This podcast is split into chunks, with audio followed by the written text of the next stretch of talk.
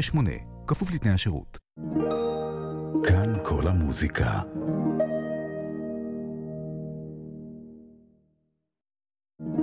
כאן כל המוזיקה. מיד חוזרים. שמעת מה קרה למנכ"ל? מה קרה, הוא פוטר? לא, יותר גרוע. היה לו דום לב והוא התמוטט. די. כן, מזל שהיה לנו בחברה מינוי בשחל, שכלל גם דפיברילטור. שחל, הצילו לו את החיים. מנהל, אל תחכה שזה יקרה אצלך. דאג לעובדיך עוד היום. שחל, המתמחה ברפואת הלב, מציעה את שחל עסקים. עם ייעוץ רפואי מקצועי, הזמין בשניות, בכל יום ובכל שעה, וגם שירות דפיברילטור. מצטרפים לשחל עסקים ועובדים בלב שקט. כוכבית 5868, שחל עסקים, כוכבית 5868, כפוף לתנאי השירות. כאן כל המוזיקה.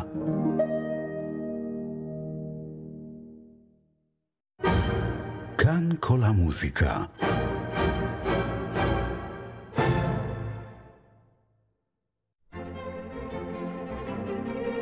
מגזין כאן כל המוזיקה עם אורי מרקוס. שלום לכם, מאזיני כאן כל המוזיקה. ושוב אנחנו, במגזין השבועי שלנו, שסוקר את ענייני השעה במוזיקה הקלאסית. היום אנחנו נציג את האורטוריה יהודה המכבי מאת הנדל, לקראת ביצוע חגיגי שלה, שיארך בשבוע הבא בבית אביחי בירושלים. ונעיר גם את דמותו של המלחין סזר פרנק לציון יום הולדתו ה-200 שנחוג השבוע.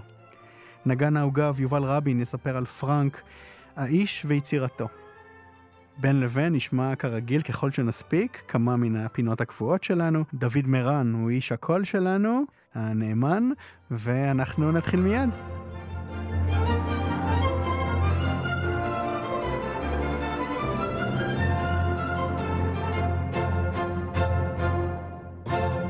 חג האורים בפתח, ועימו באופן טבעי האורטוריה יהודה המכבי של הנדל. האורטוריה הזאת תושמע אצלנו ביום רביעי הבא בבית אביחי בירושלים, בביצוע שני גופים מוזיקליים ותיקים, תזמורת הברוק ירושלים ומקהלת שחר. אבל לא רק מוזיקה תהיה שם.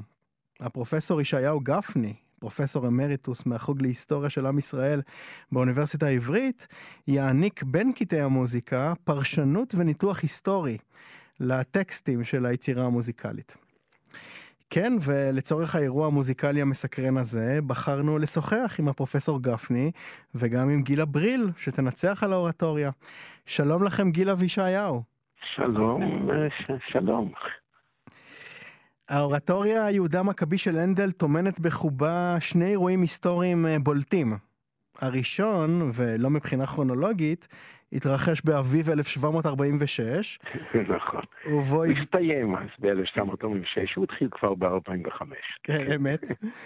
ובו, הביסו הכוחות הבריטים בפיקודו של הנסיך וויליאם, הדוכס מקמברלנד, כוח פולש של מורדים יעקוביטים סקוטים מבית סטוארט. לכבוד שובו של הגנרל המנצח ללונדון, חיבר הנדל את יצירתו המפורסמת. והמאורע השני כמובן הוא סיפורו של הלוחם והמצביא יהודה המכבי, מנהיג מרד החשמונאים, מן המאה השנייה לספירה, וזוהי כמובן העלילה שבה... לפני, מת... לפני, לפני הספירה. לפני הספירה כמובן, נכון. וזו כמובן העלילה שבה מתרחשת יצירתו של הנדל, והנה השאלה הראשונה לשניכם, כל מי, מי, ש, מי שרוצה מוזמן לענות. אני רק יכול להניח שהנדל לא בחר במקרה בסיפור היהודי ההירואי הזה, אלא הוא בעצם רוצה לשקף משהו גם מהמאורע האקטואלי ש, שפקד אז את הממלכה האנגלית. כן, הנדל ואולי אפילו יותר מזה, מחבר המילים. מורל. תומאס מורל, שהוא זה שבאמת הלביש על היצירה המוזיקלית מילים הלקוחות בין השאר, ובאופן ניכר, מספרי המכבים ומחיבורי, או חיבורו של יוסף בן מתתיהו, קדמוניות היהודים. כלומר, היה כאן ניסיון לשוות למלחמתו של הדוכס מקמברלנד, שניצח את המורדים היעקוביטים, היה ניסיון להשליך ולשוות לניצחון המודרני את התהילה שמגיעה ליהודה המכבי ולאחיו בניצחון שלהם. כמובן צריך להדגיש מה הדמיון. הדמיון הוא שבשני המקרים, ככה על כל פנים ספורים היו הנדל ומורל, הדמיון הוא שבשני המקרים היה כאן ניסיון של גורם זר לא רק אה, לתפוס את המלוכה ואת השלטון, אלא להטיל גזרות דת על עם ישראל, או אם זה באנגליה, על העם הבריטי. Mm-hmm. שכן במאה ה-18 הבריטים אה, למעשה עמדו מול לחץ צרפתי, קתולי, באמת הזכרת את המורדים היעקוביטים, המורדים הללו בבריטניה היו תומכיו של המלך המודח, ג'יימס, אגב, ג'יימס בעברית זה יעקב. יעקב.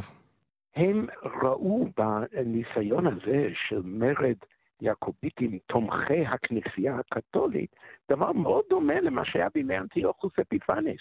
היינו mm-hmm. גם כאן גורם זר, אז פה זה צרפת, ושם זה המלכות ההלניסטית בצלפקוס הסוד. אה, היה ניסיון להתערב בהנהגה של העם, עכשיו תבחר, העם הבריטי או העם היהודי, ולהשפיע, בעצם לאבד אותו משורשיו. ולכן ההירואיקה של ספר מכבים התאים בעיני אה, מורל והנדל, ההירואיקה של ספרי המכבים התאים בדיוק לניסיון של mm-hmm. הדוכס מקומברלנד לדכא את ה... מה שקוראים המרד היעקוביטי. יש פה משהו די אירוני. במאה ה-18 המורדים, לפי היצירה שלנו, האורטוריה, המורדים הם רעים. הם, mm-hmm, הם האויב. בדיוק. כאילו ביהודה, בספרי כן. המכבים, המורדים mm-hmm. הם הטובים, כן? Mm-hmm. הם... אה, אבל אם נעיין, זה לא עניין של מורדים. החשמונאים ראו את עצמם כהעם, אנחנו העם. וההלניסטים, יותר נכון, המתייוונים שבקרבנו, הם הבוגדים. כמו שהיעקוביטים הם הבוגדים לטובת כוח זר, הוא הכוח הצרפתי mm-hmm. הקתולי. כלומר, מבחינה זאת, יש כאן בכל זאת ניסיון לדמיון. אגב, מעניין ש... ואתה האיש, האיש המתאים לשאול אותו את השאלה הזאת, מעניין ששני, ה... בוא נאמר, הנושאים הטקסטואליים שעליהם מושתתת היצירה בעצם נכתבו במקור ביוונית, נכון? לא, לא בעברית. עכשיו, זה נכון, הם נכתבו ביוונית והם הגיעו אלינו דרך התרגום ה-70 לתורה הספטואגינטה, מה שנקרא. בדיוק. אה, טוב, אם, אם כבר העלית את הנקודה, אז אני אדגיש משהו. כיוון שהספטואגינטה לא נשתמר אצל עם ישראל, הוא נשתמר בכנסייה הנוצרית, כן? זה קצת אה, מוזר לחשוב, אבל אלמלא הכנסייה לא היינו יודעים את שמו של יהודה המכבי. יהודה המכבי כן. לא נזכר בשום מקום. אנחנו לא יודעים למשל, למשל אם זה בקוף או, אז זו השאלה הנצחית, אם בקוף או לא, בכף. זה, זה סיפור אחר, אם תראיין אותי, יש לי על זה סיפור טוב. אבל uh, אני חושב שזה בקוף, אבל... בקוף, uh, כלומר. מלשון מכבת בעצם. זאת השאלה, כן. Uh, אני לא בטוח שזה מלשון uh, מכבת בדיוק, אבל יש במשנה כהן שבין הדברים הגורמים לו להיות פסול לכהונה זה כהן שהוא מקבן, כך כבר במשנה. מקבן יש לו פרצוף, ש... כלומר לא שהוא מכה את האויב כמו, כמו שער מרטל, כן? אלא שיש לו צורה כזאת שמזכירה מכבת, ולכן הוא כמו ילדים היום בגן, ילד שמקבל כינוי בגן, זה נדבק לו עד סוף ימיו. כן. ויכול להיות שזה מה שקרה לגיבורנו יהודה. בוא נעבור אולי גם לגילה, המנצחת כן. גילה בריל. שלום גילה. שלום. אגב, זו הפעם הראשונה שאת תנצחי על היצירה הזאת של הנדל? כן, כן. אה, והקהל מכיר את אה, הנדל בעיקר מהמוזיקה האינסטרומנטלית שלו, ובוודאי מהאורטוריה המפורסמת המשיח. האורטוריה הזו, יהודה המכבי, ידועה פחות, אבל זה ממש אותו הנדל, ממש אפשר למצוא דמיון בין פרקים כאן ושם. אה, ובאורטוריות של הנדל בכלל, תענוג גדול, כי יש הרבה מקום למקהלה גם. בדיוק. אני באה עם מקהלת שחר. והסיפור, הסיפור של יהודה המכבי, הוא מספק את כל הדרמות והרגשות שהנדל יודע לבטא נפלא במוזיקה. זה באמת נע בין מגוון רגשות, כמובן שסיפור יהודה המכבי זה קודם כל רגשות שמחה וניצחון וגבורה, אבל גם, לדוגמה, בפרק הראשון, שהוא כינה על אה, מות מתתיהו, זאת קינה יפייפייה, נוגעת ללב, כתובה נפלא למקהלה שבאמת השתיקות בה הן חזקות מאוד. ו- וכל היצירה שזורה באמת אה, פרקים נהדרים, תרועות, קרבות, אה, אמונה, וכמובן בסוף ניצחון וגדולה. יש בה המון מוזיקה חגיגית, שמחה, אה, כיף, כיף גדול. אנחנו אגב, אנחנו עושים רק חלק מן הפרקים האלה, ממש oh, קשה. זה, זה בדיוק מה שרציתי לשאול, אם האם תשמיעו את היצירה במלואה. אה, לא, אם נשאיר את היצירה במלואה, והפרופסור גפני עוד יוסיף את דבריו, נצטרך אה, אה, סנדוויצ'ים אולי, כי זה באמת ארוך. אנחנו נאלצנו לבחור, הבחירה הייתה לא פשוטה, כי באמת יש המון פנינים, אבל בחרנו קטעים נבחרים, שככה שזרו בכל אופן את התמונה המלאה. כן. אגב, יש לי שאלה שוב אה, לשניכם, מי שרוצה מוזמן אה, לענות. אנחנו יודעים היטב שיצירתו של הנדל שופעת בתכנים ונושאים יהודיים, נזכיר את ישראל במצרים, ואת שאול, ושלמה, יהושע, שאגב, אה, יהושע, בטח תרצי גם כן לומר על כך כמה מילים. וזהו, גם אני. כן, בבקשה, היא קשורה גם ליצירה שאתם תשמיעו עכשיו. בדיוק. אה, שירתי, כן. נכון, אבל לפני כן, ויהושע ושמשון ויפתח ואסתר ודבורה ועתליה, וכמובן יהודה המכבי. ובאמת רציתי לשאול אתכם, מה לדעתכם הסיבה שהנושא היהודי כל כך נוכח ביצירתו? אני לא יודעת, אולי אה, אה, פרופסור גפני יכול לענות על השאלה הזאת, אבל אני אגיד קצת מהצד ה... אה, יותר פרקטי של הנדל אה, כמוזיקאי. שצריך לזכור, הוא הגיע לאנגליה אה, כדי לכתוב מוזיקה, הזמינו אותו. האנגלים, הם רצו בכלל אופרה איטלקית, כי זה מה שהיה באופנה. והוא סיפק את, ה... את התחורה, פשוט ככה. צריך לומר שהוא נולד, מרגיש... צריך רק, רק להזכיר שהוא נולד, לא. הוא נולד בגרמניה, נכון. עבר לאיטליה אחר כך לתקופה של שלוש או ארבע שנים, חזר לגרמניה, ואז הגיע נדמה לי ב-1711 או 12 לאנגליה וחי בה עד סוף ימיו. נכון. והוא האריך ימים. כשהוא כותב אורטוריות, אז זה קצת, אה, אה, כמובן, יש בזה את הערכים שכל אה, אחת מהיצירות אה, אה, מביאה, mm-hmm. אבל יש בזה גם צד פרקטי. יש לו בית אופרה, זמרים, נגנים, אה, שבזמן, אה, אה, בתקופ, בתקופה בשנה שבה אסור לבצע אופרות, אה, באדוונט, אה, הם מובטלים. ואז הוא אה, משתמש בז'אנר הזה, באורטוריה, כהזדמנות להעסיק אותם, לעשות מוזיקה נהדרת. ומבחינה פרקטית זה בדיוק מה שצריך בשביל אופרה, סולנים, מקהלה, נגנים, והנה מוזיקה נהדרת, והסיפור, בואו נעשה אותו תנכי, כדי שאפשר יהיה לבצע אותו כשאי אפשר לשיר את האופרה. כדאי להזכיר שהתרגום האנגלי של התנ"ך, ה-King James Version, mm-hmm. הופיע ב-1611. הגרסה האנגלית הייתה נגישה הרבה יותר, ומורל בין השאר ממש מעתיק פה ושם מילה במילה מה-King James Version. כלומר, הסיפורים האלה כבר ידועים לקהל קצת יותר גדול, קהל שחלקו דתי פרוטסטנטי, ולכן היה קל מאוד באמת אה, לחבר על גבי הסיפורים הללו את המוזיקה. מותר לי להזכיר את מה שרצית על ספר יהושע, על... זה בדיוק הזמן, איזה שאלה. טוב, אז הרי כולנו זוכרים את שיר התהילה בסוף יהודה המכבי, שכמובן אנחנו נשמע את זה בבית אביחי. Sing the כן? conquering, conquering hero. זה באנגלית, אבל אנחנו הלכנו לגן גם פה בארץ. לוין קיפניס. ולוין קיפניס נתן לנו את הווה. נרימה אבוקה. אין מי שלא מכיר את זה. אבל כדאי לדעת שדווקא הנגינה הזאת, המנגינה הזאת, לא חוברה ליהודה המכבי. אלא מעשה שהיה כך היה שנה אחרי שהציגו את יהודה המכבי, שאגב הוצג בקוונט גארדן כמה וכמה פעמים. הנדל אה, הפיק את האורטוריה ליהושע. שנדמה לי שגם היא הייתה לפי התמליל של אותו מורל, נכון? נכון. מורל כתב בין ארבעה, יש פה איזה ספק, אבל בין ארבעה לשישה mm-hmm. אה, ליברטות mm-hmm. להנדל. להנדל. הם ממש, אגב, יש לנו מכתב נורא מעניין, אני יודע שאני סוטה, שבו אה, מורל מספר לנו על אה, ההתנגשות שהייתה לו עם הנדל. כן, הוא כתב, הוא כתב, הוא כתב בכלל אה, חומר מאוד מעניין. אדוני, את המוזיקה אני כותב, ולא אתה. בדיוק ככה. זה נהדר, נכון, כן? נכון. The music is mine, הוא אומר, כן. אבל אמ, מסתבר ששנה, כן, אז- יהודה מכבי היה בסדר, אבל את הפצצה הגדולה עוד לא היה.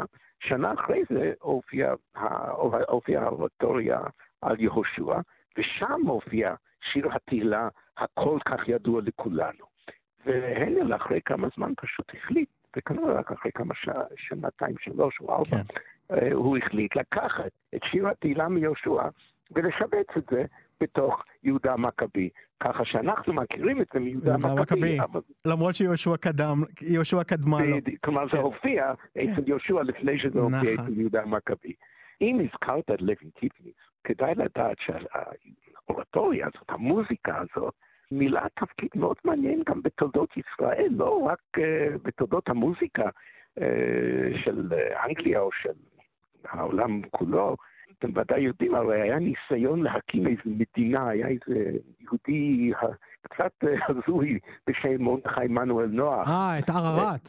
ערערת, ליד בפלו, ליד הניאגרה. ליד הניאגרה כן. פולס, בוודאי. כן, ויש לנו תיאור של הטקס, והפלא ופלא, Hmm. על טקס הכתרתו של נוח כשופט ישראל, אומר?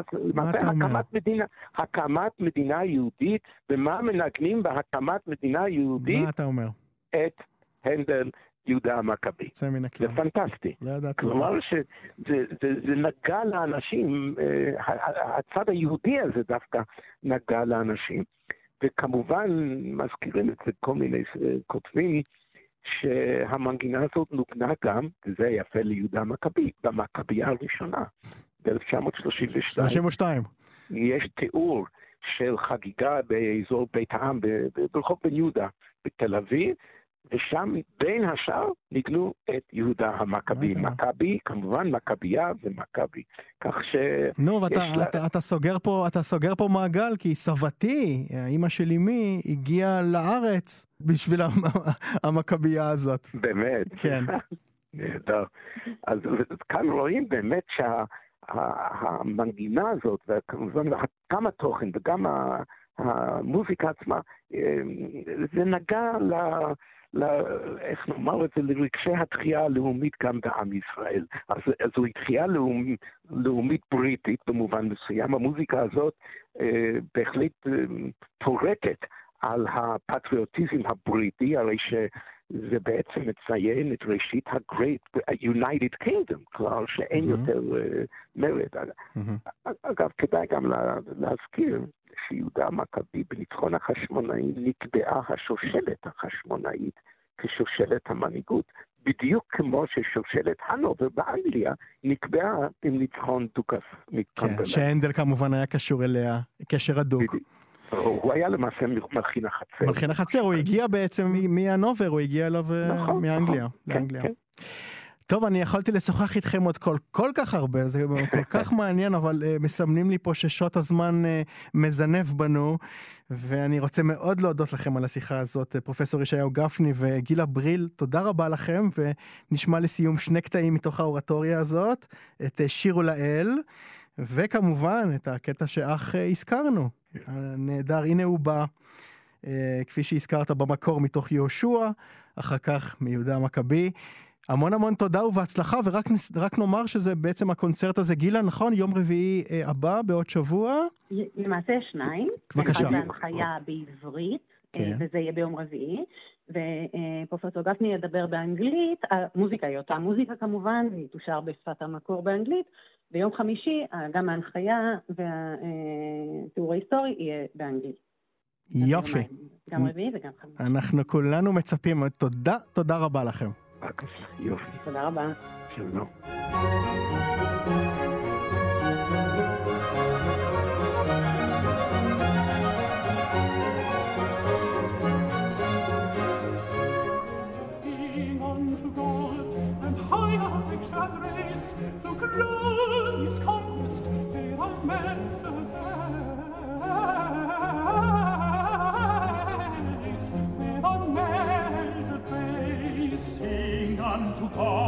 and high affection raise to crown this conquest with unmeasured praise.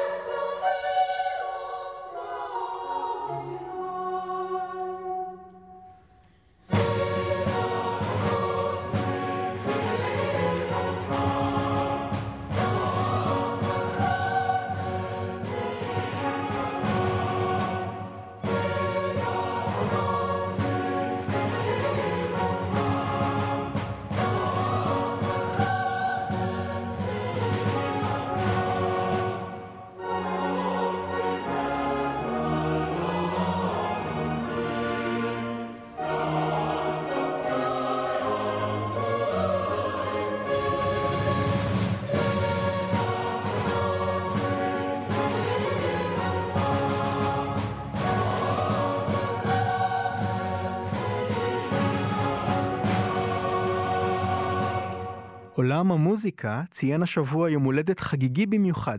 200 שנים להולדתו של המלחין סזר פרנק. פרנק, יליד בלגיה, היה אחד הכוחות המוזיקליים המרתקים והייחודיים שפעלו בצרפת במאה ה-19. שפתו המוזיקלית החדשנית והנועזת, הספוגה רגש דתי עמוק, לא התקבלה באוזני בני דורו, ואף זכתה להתעלמות.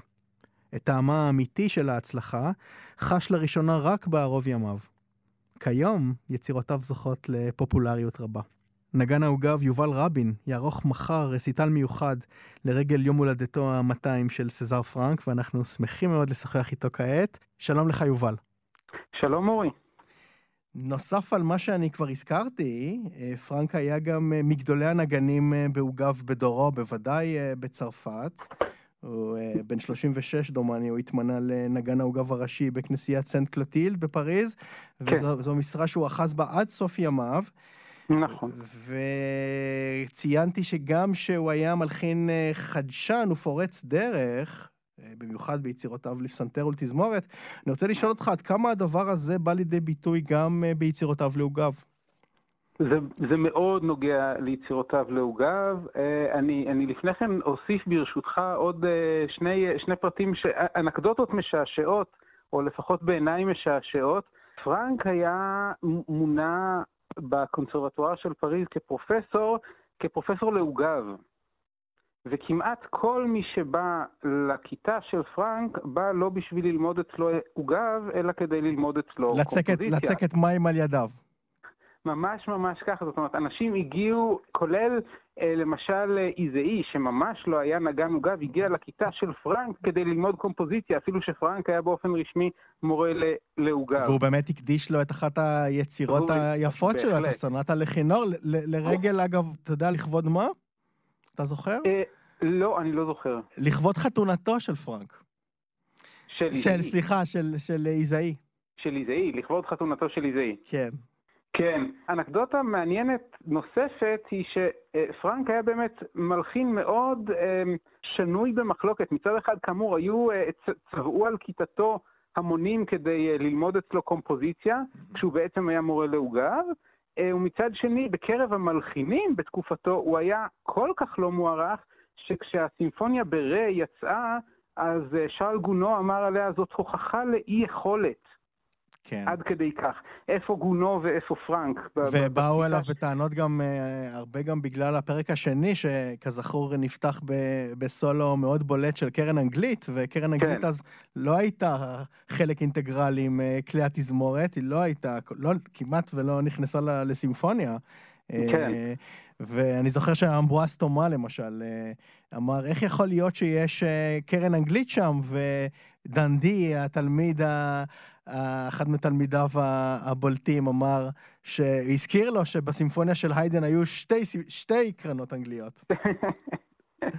כן, אבל אה, על אף שבתקופה של פרנק זה באמת היה כל כך לא מקובל, כל כך לא מקובל. נכון, נזכיר שבסימפוניות של מוצרט ובטהובן וברמס וברוקנר, קרן אנגלית לא מופיעה שם. נכון, נכון. עכשיו, אה, באמת, גם בהקשר של, של המוזיקה לעוגב, פרנק היה מאוד מאוד חדשן. הוא הראשון, למשל, שכתב סימפוניה לעוגב, אה, שפורסמה, דרך אגב, באופן הפרסום הראשון שלה אה, כסימפוניה, בפרסום השני זה כבר גראם פיה סימפוני, זאת אומרת, קטע סימפוני גדול. אבל הפרסום הראשון הוא ממש כסימפוניה, וגם היא, כמיטב המסורת של פרנק, בעצם יצירה בעצם בפרק אחד במבנה ציקלי. שזה גם עכשיו... מבנה שהיה מאוד מאוד קרוב לליבו, לליבו הוא uh, ממש פיתח אותו, נכון? ושכלל... הוא, הוא, הוא אחד המפתחים של, ה, של המבנה הציקלי, הוא, מהבחינה הזאת uh, הוא השפיע על הרבה מאוד מלחינים שהגיעו אחריו. אחד הדברים המעניינים על פרנק זה שלמרות שהוא השאיר, בעצם אנחנו מסתכלים על האאוטפוט המשמעותי של פרנק, אני, תסלח, יסלחו לי האוהדים המושבעים, אני אתעלם כרגע מכל מיני אופרות ש... סליחה, אבל הן באמת די זניחות. אם אנחנו מסתכלים על היצירות המשמעותיות של פרנק, יש מעט מאוד. יש סימפוניה אחת, יש סונטה אחת לכינור פסנתר, יש חמישייה אחת, רביעייה אחת, 12 יצירות גדולות לעוגב. וכולן, באמת... וכולן נכתבו, כמעט כולן בעשור האחרון של חייו. אה, כשאנחנו מדברים על היצירות לעוגב זה כבר אה, מופיע גם לפני כן, בוא נגיד ב-20 השנה האחרונה. שלושת אבל... הקוראלים הגדולים, זה ממש כן, בשנת... שלושת הקוראלים הגדולים נכתבו ממש בשנתו האחרונה. נכון. אני אנגן, אה, בקונצרט מחר אני אנגן שניים מהם, ואלה באמת אה, יצירות שככה מרגישים את פרנק המאוד מאוד בשל. אני לא חושב שהוא הרגיש אה, שהסוף מתקרב כשהוא כתב אותם, כי הוא מת בעצם בעקבות תאונה. חוסר התאוששות מתאונת דרכים. כן, הוא בעצם התנגש בכרכרה רתומה לסוסים. כן, כן. הוא לא מת אבל- מיד, הוא מת מקומפליקציות אחר כך. כן, כן, הוא מת מסיבוכים, אבל, אמ, אבל בהחלט אנחנו פוגשים כאן את, את פרנק המאוד מאוד בשל. אתה הזכרת את זה שפרנק חדור בתפיסה דתית, אני מאוד מתנגד לגישה הזאת, מאוד. אני חושב שהתפיסה של פרנק מתחילתו ועד סופו היא תפיסה סימפונית במיטבה, בראייה מאוד מאוד רחבה. אנחנו פוגשים את זה כמובן, 12 היצירות הגדולות לעוגב, אין להם שום דבר דתי, ואפילו שלושת הקוראלים אה, אה, שיבואו ויגידו לי, אבל קורל זה מוזיקה דתית, אז אם נסתכל על הקוראלים האלה, אין להם שום כן, דבר אבל, דתי, שום אבל, היה סממן איש, דתי. אבל הוא היה יחד עם זאת איש ירא שמיים, היה בהחלט איש... אה, איש בסדר, אם היית שואל אותו, הוא היה אומר, הוא היה, הוא היה, האוריינטציה שלו הייתה אוריינטציה דתית. אולי זה זה לא השתקף כן. במוזיקה שלו. זה לדעתך. כן, אבל התפיסה המוזיקלית שלו הייתה חד משמעית תפיסה כן. סימפונית מתחילתה ועד סופה. כן, בזה אני מסכים איתך. כן. בראייה מאוד מאוד אמ, גם עמוקה וגם רחבה של אה, ה- היכולות ה- הסימפוניות, גם, כש, גם בכתיבה כמובן לתזמורת, אבל גם אה, כשאנחנו מדברים על כתיבה לעוגב, מבחינת העושר של הקולות מצד אחד, בואו לא נשכח שפרנק היה עם שורשים גרמנים. אה, ההורים שלו. ההורים שלו, ההורים היו כן. גרמנים, הוא נולד בליאז' והוא חי ופעל, אה, הוא פעל רוב, רוב שנותיו בצרפת. בצרפת, והוא נחשב היום לאבי האסכולה הצרפתית צרפתית. לעוגב. זאת אומרת, אה, גם התפיסה הציקלית שאנחנו מוצאים או. אצל פרנק הלכה והתחדדה אחר כך בהמשך, גם אצל המתנגדים שלו, כמו למשל אצל וידור. אולי, אולי באמת מוצאים- למען, למען המאזינים הלא, ש, שאינם בקיאים כל כך ברזי ה- רזי המוזיקה, אולי באמת תאמר אה, בכמה מילים מה זה בעצם התפיסה הציקלית. בעצם, הרעיון של התפיסה הציקלית הוא בעצם רעיון מאוד מאוד ישן, רעיון שאנחנו מוצאים אותו ב- בכמה יצירות, אפילו בברוק. הרעיון הוא בעצם לקחת נושא או מוטיב ולשזור אותו בעיבודים שונים שלו, בחלקים שונים של היצירה. בצורה כזאת המאזין בעצם קולט באופן טבעי משהו מעגלי ומשהו ש, שקושר את כל החלקים של היצירה ל, ל, ליחידה אחת, כי באופן טבעי אנחנו מזהים את החלקים ש, שהופיעו כבר קודם. למשל, אם ניקח את הסונטה שכל כך מוכרת של פרנק לכינור ופסנתר, אז הוא שוזר, ב, גם בפרק השני אנחנו פתאום שומעים את הפרק הראשון, וגם בפרק השלישי אנחנו שומעים גם את הראשון וגם את השני. אבל זה, זה דבר שהוא עשה כבר בטריו אופוס אחת שלו, לשלישיות פסנתר, שירות נפלאות דרך אגב, שאני Mhm. ממליץ בחום זה הוא להכיר. הלחין בשנות ה-30 שלו, נדמה לי. כן, הוא הלחין את זה כשהוא עוד היה צעיר, והן היכו גלים, זאת אומרת, ליסט אחרי שנים כשהוא פוגש אותו, אז הוא אומר, איך שכחתי שהמלחין הזה כתב את השלישיות הנפלאות האלה, ואז פרנק ממלמל ככה בחצי מרירות, מאז כבר כתבתי דברים טובים יותר. כן, אבל uh, כפי שציינת, פרנק באמת לא היה הראשון שחיבר מוזיקה בצורה המעגלית הזאת, הציקלית. נזכיר בהקשר הזה גם את הקטור ברליוז בסימפוניה הפנטסטית, והרולד באיטליה, את קאמי סן סאנס בסימפוניית העוגב שלו, אה, חמישיית הפסנתר של שומאן, הסימפוניה מן העולם החדש של דבוז'ק, ואפילו שחרזדה של רימסקי קורסקוב. הרבה קודם, הרבה הרבה קודם. בוא נגיד, אפילו אם ניקח למשל את הסימפוניה התשיעית של בטהובן, הפרק האחרון מתחיל באזכורים של כל אחד מהפרקים שהגיעו לפני הפרק האחרון. אבל זה לא ממש צורה ציקלית מובנית, כי שם זה מופיע בתחילת הפרק בצורה, אה, איך לומר, מאוד תוכניתית של להזכיר, הנה עכשיו אנחנו מזכירים שהיה פרק ראשון ושהיה פרק שני וכולי. כשאנחנו מסתכלים על הצורה הציקלית המפותחת של פרנק, אז הוא עושה את זה בצורה מובלעת, זאת אומרת, אנחנו נמצאים באמצע הפרק, ופתאום מאמצע שום מקום מופיע לנו נושא שאנחנו מכירים אותו ממקומות אה, קודמים יותר. זה לוקח הזמן למאזין לקלוט שזה קורה, וכשזה קורה והוא קולט את זה, אז זה מין אה, אורות של שמחה של אנחנו פוגשים אה, חבר ותיק. במה אגב מתאפיין הפיתוח והשכלול שלו, את הצורה הציקלית, שכמו שאמרת כבר הייתה קיימת כבר? במה, במה מה הייתה תרומתו בעניין הזה? אני הייתי אומר בפחות או יותר בש, בשני דברים באופן כללי. א', ש, שהוא עושה את זה תמיד. כמעט שאין מקרים שפרנק לא משתמש ברעיון הציקלי. זאת אומרת, זה, זה מבחינת פרנק זה מין must. כדי ליצור אחידות של יצירה, אז, אז הוא יוצר את הצורה הציקלית. אז הוא משתמש באזכורים כאלה כמעט תמיד. זה דבר ראשון. הדבר השני הוא שפרנק לקח בעצם מתודות שאנחנו מוצאים אותן דווקא בברוק אצל מלחינים כמו ברונס, של לקחת את הנושא שהיה לנו ולא להכניס אותו בדיוק כמו שהוא היה, כמו שבטהובן עושה למשל, אלא אה, להכניס אותו עם איזשהו טוויסט בצורה כזאת שמצד אחד אנחנו, הוא יהיה מספיק ברור כדי שאנחנו נזהה אותו, מהמם. ומצד שני הוא יהיה שזור בתוך הפרק שבו הוא נמצא כרגע, בתוך המבנה הריתמי, בתוך המקום שבו הוא נמצא כרגע, והוא ישתלב שם בצורה מאוד טובה. בהרבה מקרים הוא מביא אותו למשל פתאום כנושא שני וכולי. שזה רעיונות שאנחנו מוצאים אותם, למשל אצל באך, אם נסתכל על, על הפוגה המשולשת במי במול מז'ור. כן. לעוגב. לא, זאת מה, לא, לא אחת מהמושווה, אלא זאת לעוגב במי במול מז'ור. באך עושה, ב, לוקח את אותו רעיון כשפתאום מופיע לנו הנושא, מה, הנושא של הפוגה הראשונה מופיע בתוך הפוגה השנייה, אבל עם טוויסט. וזה מהרעיונות שפרנק בהחלט שכלל אותם, ועשה אותם בצורה מאוד מאוד uh, סיסטמטית, בצורה כזאת שהוא הוא השפיע מאוד על, על אלה שבאו אחריו. יובל, אולי עוד מילה אני- אחת, אה, כשמדברים על העוגב הצרפתי של המאה ה-19, נדמה לי שאי אפשר שלא להזכיר אה, דמות מופת, ושמה אריסטיד קוואיה-קול, שנחשב בעיני רבים לגדול בוני העוגבים במאה ה-19, לבטח אחד המעולים אי פעם. הייתה לו קריירה ארוכה במיוחד, הוא חי לאורך אה, כמעט כל המאה ה-19. הוא היה כן. מבוגר בכמה שנים אה, מפרנק, הוא בנה קרוב, למיטב ידיעתי, קרוב ל-5,000 עוגבים, שרובם מפוזרים בצרפת. היה לו קשר מאוד קרוב לפרנק, ובכלל, לכל השושלת הזאת. מאוד, אה, אפשר, אפשר, אפשר בהחלט לומר שחלק אה, לא מבוטל מה, מההצלחה של קוואיה-קול אה, היא תודות לסזר פרנק. אולי בכלל, נכון, כל- השושלת, השרשרת הזאת של ה- מפרנק עד שרל מארי וידור, דופרה, טורנמיר, לואי ויירן, כולה בעצם חייבת משהו ל... אה, אה, לא לשכוח את מסיה כמובן, זאת לא, אומרת, מסיה אה, שבא אחר כך. הזאת, כן. השושלת הזאת המשיכה עד מסיה וכולי, זאת אומרת... אה, אז גם נזכיר את ז'אן לנגלה וז'אן- אה, פרנסה, לא, ז'אן פרנסה לא, אבל ז'אן לנגלה.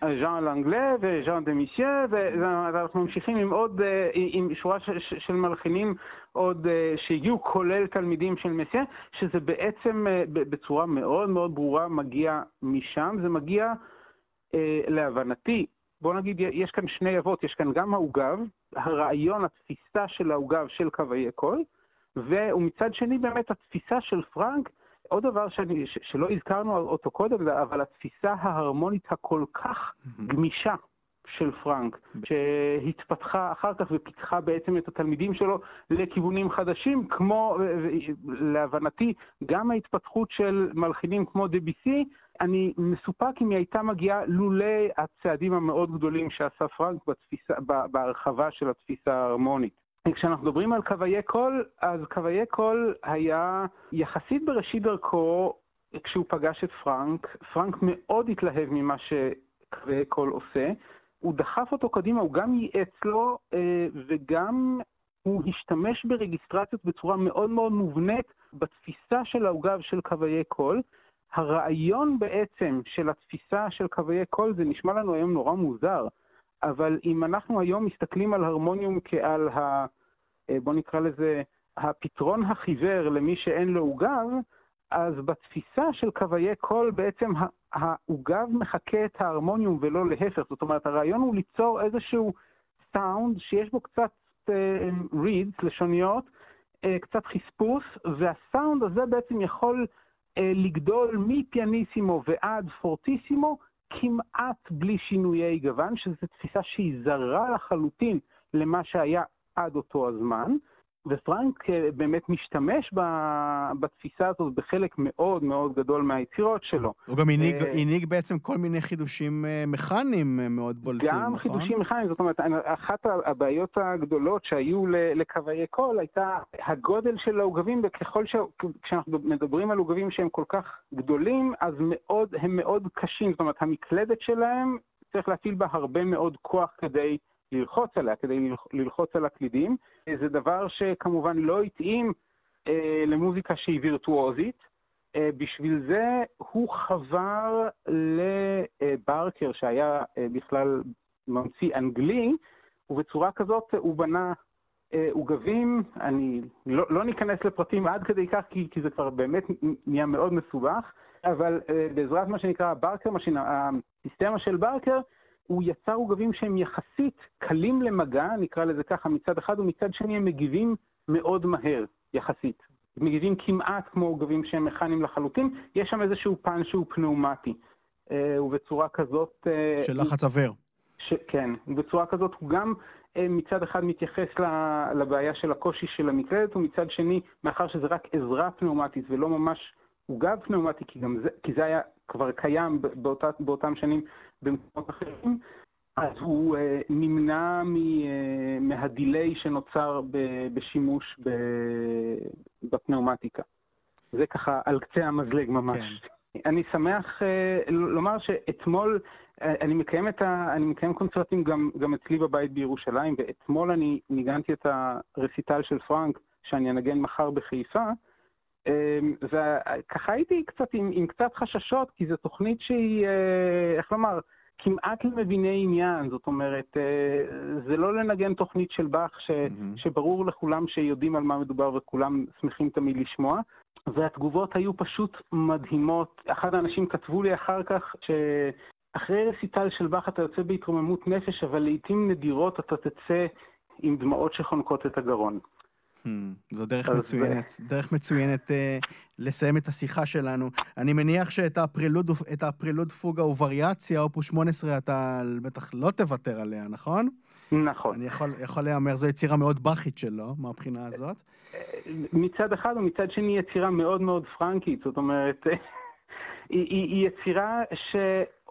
מאוד משקפת את הרעיון של פרנק של לקחת איזשהו מוטיב, אז mm-hmm. לעשות לו shift קטן ימינה, shift קטן שמאלה, ובצורה כזאת כל פעם להגיע למחוזות אחרים לגמרי. יצירה יחסית מהתקופה האמצעית שלו, נכון? הוא כתב נכון. אותה נדמה לי ב-1860. כן, כן. כן, זה לפני ה... היצירות הגדולות שלו, אבל זו יצירה ממש מקסימה, ונדמה לי שהוא הקדיש אותה לקאמי סן-סאנס. נכון. היחסים ביניהם היו מורכבים, נאמר ככה. כן. אה, יובל רבין, אני מאוד מודה לך. רק תאמר בבקשה אה, איפה אפשר יהיה לשמוע אותך. מחר, יום שישי, באודיטוריום מוזיאון הכט באוניברסיטת חיפה בשעה 11. אני ממליץ בחום להגיע. ראוי לציין שהקונצרט מחר הוא הקונצרט השלישי בסדרת קונצרטים שתימשך עד יוני. בחודש הבא יגיע לנו אה, אלסנדרו ביאנקי מאיטליה, אחר כך יגיע אה, ג'ים וולש מארצות הברית, זאת אומרת יש לנו שורה של נגנים בינלאומיים, מאוד כדאי להגיע.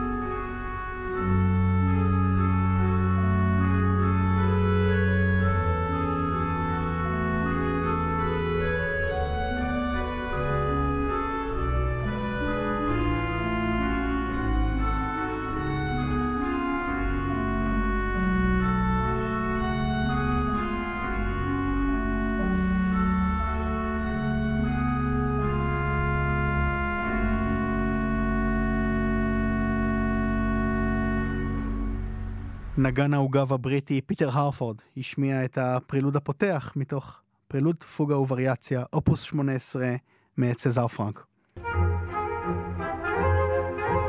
מומנט מוזיקלי בפינתנו מומנט מוזיקלי, אנחנו שמחים לשוחח היום עם פרופסור שמעון לוי.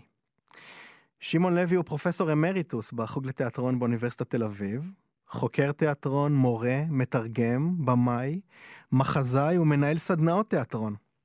מהיצירות הרבות שתרגם וביים נזכיר הקמה.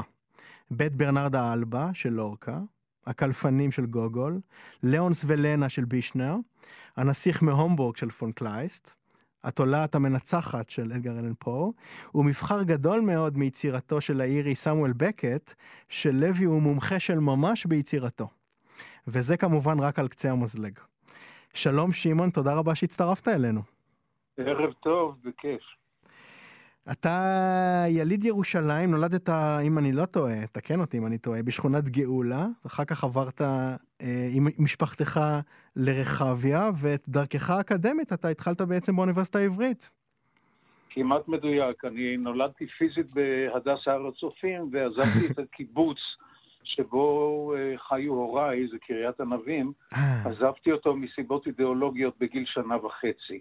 אבל אחר כך באמת עברנו לגאולה, ומשם לרחביה, אחרי שפוצצו לנו את הבית בגאולה.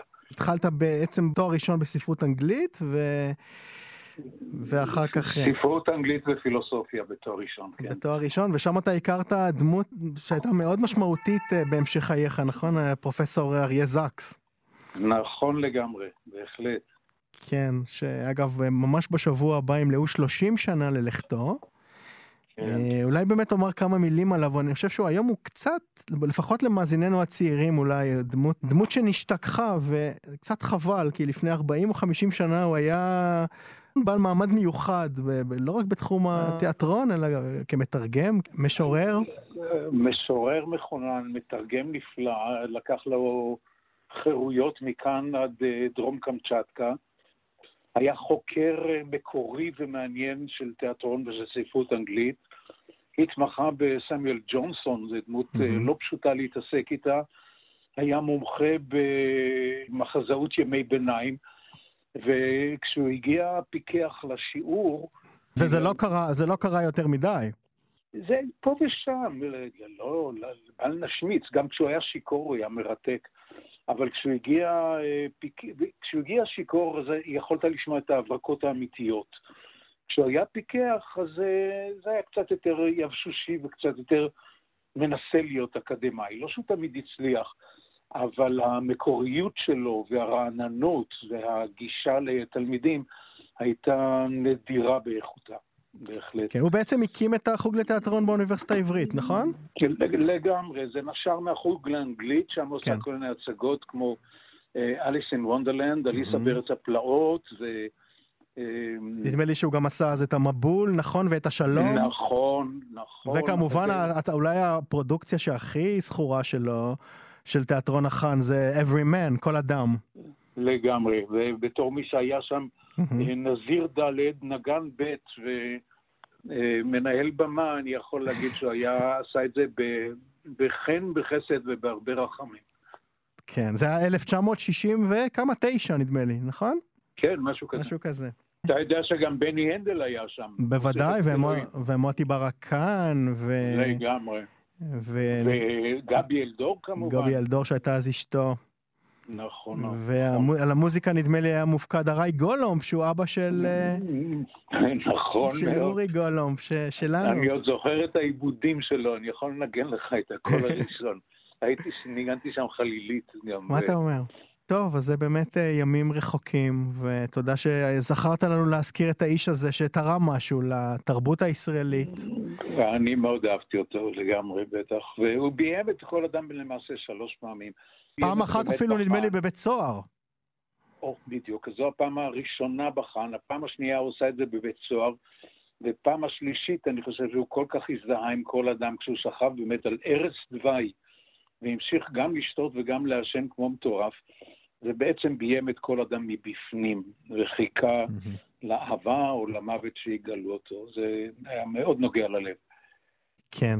אוקיי, טוב, אז כולנו סקרנים לשמוע, אה, בעצם זו הסיבה שהתכנסנו אליה. איזו, איזו, איזו יצירה אתה בוחר? איזו יצירה קרובה ללבך במיוחד? אולי לפני כן תספר לנו באמת איזה מקום תופסת המוזיקה הקלאסית אה, בחייך. אני מגיל שבע עד תשע למדתי חלילית, ולא התקדמתי הרבה מאוד, אבל אני יכול לטרטר כמה דברים. ואחר כך אה, הכריחו אותי ללמוד צ'לו, את זה ניגנתי חמש שנים, והמורה שלי, פאול גלסברגר, שאחר כך הפך להיות הצ'לן הראשון בפילהרמונית, חשב שאני אתאים לתזמורת גדנ"ע. העניין הוא שהמנצח בתזמורת גדנ"ע, רוני ריקליס, חשב קצת אחרת, וכשהוא ביקש ממני לכוון את מיתר סול, היו לנו חילוקי דעות. ורוני ריקליס אמר באדיבות לא אופיינית, אמר, אתה יודע מה, תנגן, אבל בשקט. בשקט זה אומר כמה שישמעו אותי פחות. אני הבנתי את הרמז ושוב לא חזרתי, אבל אחר כך, אה, שנתיים, שלוש אחרי זה, לקחתי חליל צעד, ופה ושם מנסה את כוחי בתחום הלא פשוט הזה. מאוד אהבתי מוזיקה, הייתי הרבה בקונצרטים, ואני גדלתי על הרבה מוזיקה. בעיקר קלאסית. ואני מבין שבחרת שוב בשוברט. אני אומר שוב כי, אתה יודע, אני אספר לך שמאז שאני עורך את התוכנית הזאת, אני פונה לכל מיני אה, אנשים שונים שיבחרו את היצירה שלהם, ולמרבה ההפתעה, אולי בעצם לא. השם, אני חושב שהכי נפוץ, הבחירה הראשונה, היא פרנץ שוברט. מעניין. שלי או של כולם? של כולם. מה אתה אומר? כן? זה מפתיע. מה אתה אומר? הנה, למשל, בשבוע שעבר אני ראיינתי את, אה, את גדעון עופרת, והוא ביקש את הפרק הנפלא הזה מהרביעייה, המוות והעלמה של שוברט. דודו ויצטום ביקש את, את פרק המינואט של אה, רביעיית רוזמונדה. אה, בקיצור, הרבה מאוד. אני הייתי תופל את זה על המוצא היקי של חלק מאיתנו, למרות ששוברט היה אוסטרי, אז אוקיי, בסדר. היה לא מפתיע, לא מפתיע. אני בחרתי ב... בשיר שנועל את uh, מחזור השירים שלו, מסע החורף, או טיול חורפי, את הליירמן, איש תיבת הנגינה. למרות שהשם תיבת הנגינה הוא קצת מטעה. תיבת נגינה, אתה חושב על מין uh, קופסה כזאת של uh, צלילים מכניים. זה לא בדיוק זה, מדובר על מה שנקרא הרדי גרדי. בדיוק. אמ, אתה מכיר שם מוצלח יותר לכלי הזה בעברית? אה, כנראה שאין לנו כל כך, זו הסיבה שבאמת זה התרגום השגור בפי כל. כן. זה בגרמנית זה נקרא דרלייר, כי יש לו ידית. שמסתובבת. בדיוק, וזה בעצם מניע משהו דמוי קשת של אה, כינור או של אה, כלי מיתר. אז בסדר, נו, עכשיו כל עוד מבינים ושומעים את זה, אז לא מטעה. וזה בעצם השיא, השיא, השיר ה-24, השיר ה-24, השיר האחרון, שסוגר את בעצם, אולי, אולי גדול, מי אני שאגיד, אבל גדול אולי מחזור השירים בשפה הגרמנית, אולי ובכלל, של שוברט, שכתב אותו כן. בסך הכל כשנה אחת לפני מותו. כן. והם בעצם מגוללים את קורותיו של אה, גבר צעיר שעוזב את עיירת אה, מגוריו, לאחר שאהובתו נטשה אותו לטובת אחר. כן, זה המצב. כן. אה, אני שמעתי את זה, אני חושב, בגיל שמונה, תשע, משהו כזה, ולא יכולתי להפסיק לשמוע את זה, והביצוע שהיה אצלנו בבית על תקליט היה של היינריש לוסנוס, אני מניח שאתה אה. מכיר את שמו. כן, בריטון גרמני, בטח מהדור הקודם, קודם, קודם. לגמרי, בדיוק. אהבתי את זה מאוד, ואתה יודע, זו גרסה די ינקותה, אז אני איכשהו נשאר נאמן לגרסה שאהבתי כשהייתי ילד. אבל אחר כך שמעתי גם את תומאס קווסטוב, שנראה לי מבצע מדהים, mm-hmm. והפתעה גדולה, הרבה יותר מאוחר, את לוטה לימן, שהיא מדהימה בעיניי. הדרמה והאיזון בין הדרמה לאיפוק. בביצוע שלה של כל מסע, או של חלק גדול ממסע החורף. כן, שהיא שייכת בדיוק לאותו דור של שלוסוס, נדמה לי שהם אפילו נולדו באותה שנה, 1888, מהזמרות הכי חשובות של, אה, אני יודע, מה, ש, מה שרם עברון פעם קרא דור הזהב, של, כן. של שנות ה-20 וה-30 של, אה, של המאה הקודמת. אכן, אכן, אכן, לגמרי. במיוחד הצטיינה באמת באופרה הגרמנית ובליד הגרמני, השיר האומנותי הגרמני. כן, הביצוע שלה הוא מדהים בגלל... אני גם שמעתי את התוכנית שאתה אה, הקלטת, תוכנית מעולה ומרתקת, שניגנת בביצועים שונים את כל המחזור. לגופו של עניין, חלק מהמבצעים, מסיבות ברורות לחלוטין, היו מתוקים מדי וענוגים מדי ווולצ'מרצים כאלה. אני חושב שהביצוע כיום, אולי זה נכון גם על, על הביצועים של קווסטוב ושל לוטה ליימן, הם ביצועים מאופקים יותר ולא לא מתמוגגים מרוב רומנטיקה, שזה כאילו הז'אנר המתבקש. מעניין. אמ, כשאתה קורא את המילים, אז השאלה היא גם איך הזמר, או הזמרת במקרה זה, מפרשים אותם, אני בוחן את זה בעיניים של במאי.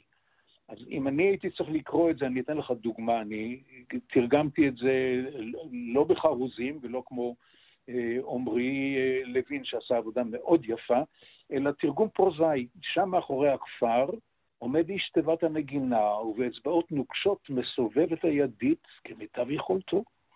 יחף על הקרח הוא נע מצד אל צד, וכאריתו הקטנה נותרת לו תמיד ריקה. איש אינו רוצה לראות אותו, איש אינו מביט בו, והכלבים סביב הזקן חורקים שיניים, והוא לכל מניח שיהיה מה שיהיה. מסובב ומסובב, ותיבת הנגינה שלו אף פעם לא עוצרת. זה כן מופלא. האם אני אלך איתך? האם תסובב את ידית תיבת הנגינה שלך לשירים שלי? השיר, אני אוהב אותו כבר שנים, ופה ושם אני משתמש בו בהצגות. כן, השתמשת בו באחת מההצגות שלך? כן, בהצגה שעכשיו מתחילה לרוץ, נקרא הצללים של אופליה. זה הצגה שאנחנו עושים עם שלושה פרופסורים שהם גם שחקנים, אה, שולי לב אלג'ם וגד קנר. זה על אופליה שנולדה תחת השם הזה כי הוריה רצו שהיא תהיה שחקנית, אבל הייתה בעיה, היה לה קול חלש. אז הפכו אותה ללחשנית. Mm. ברבות הימים היא מזקינה ונחלשת ומפטרים אותה מהתיאטרון ומההודעה, ואז מגיעים אליה צללים. ולאט לאט מסתבר שהם משחקים בשבילה והיא לוחשת להם. שיבצתי בסיפור היפהפה הזה של מיכאל אנדה אה, כל מיני קטעים על, אה, על זקנה, וזה, השיר על איש תיבת הנגינה, זה השיר החותם. שלא ברור אם הזקן המופלא הזה הוא המוות בכבודו, והוא לא מאיים, אלא אולי הוא יסובב את ידית תיבת הנגינה שלו, שלך, שלי, שלנו לשירים, של שוברט, של מי שרוצה. פרופסור שמעון לוי, אני רוצה מאוד להודות לך על המילים היפות שאמרת לנו, ואנחנו באמת נשמע עכשיו את לוטה למן בהקלטה מאוד ישנה, מ-1941, מעל 80 שנה כבר. עם הפסנתרן אה, פאול אולנובסקי. לשיר הזה, דר ליירמן, איש טובת הנגינה, מתוך uh, מסע חורף של שוברט. ווילל מיולר, צריך גם להזכיר אותו, הרי כל השירים uh, מושתתים. כמובן, בוודאי. גם, גם, גם שירי התוכנת היפה, אגב, הם מפרי כן. נזכיר אותו. שוברט מת שנה אחריו. גם הוא היה קצר ימים. בדיוק. כמו שוברט. נכון והם לא הכירו אחד נכון. את השני, לא נפגשו מעולם. Mm. הקשר שלי זה שוברט הוא קשר אה, באמת רומנטי, אפשר להגיד, והבחירה האחרת שלי הייתה אולי אה, לדבר על אה, הפרק השני של הגייסט הטריו. Mm. וזה בהקשר, בהקשר של ההתמחות השנייה שלך. עם סם... של בקט, עם בקט. נכון, נכון לגמרי. נו, אז יש לנו, יהיה לנו עוד דייט אחד בשביל זה. אני כבר, אני כבר מזמין מעכשיו. אז תודה רבה לך. תודה, היה כיף. תודה רבה, שמעון יקר. תודה, תודה.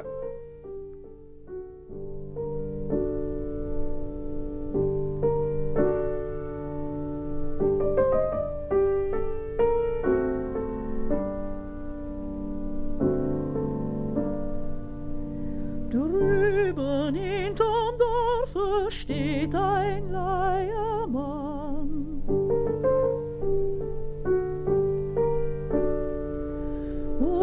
mit starren Fingern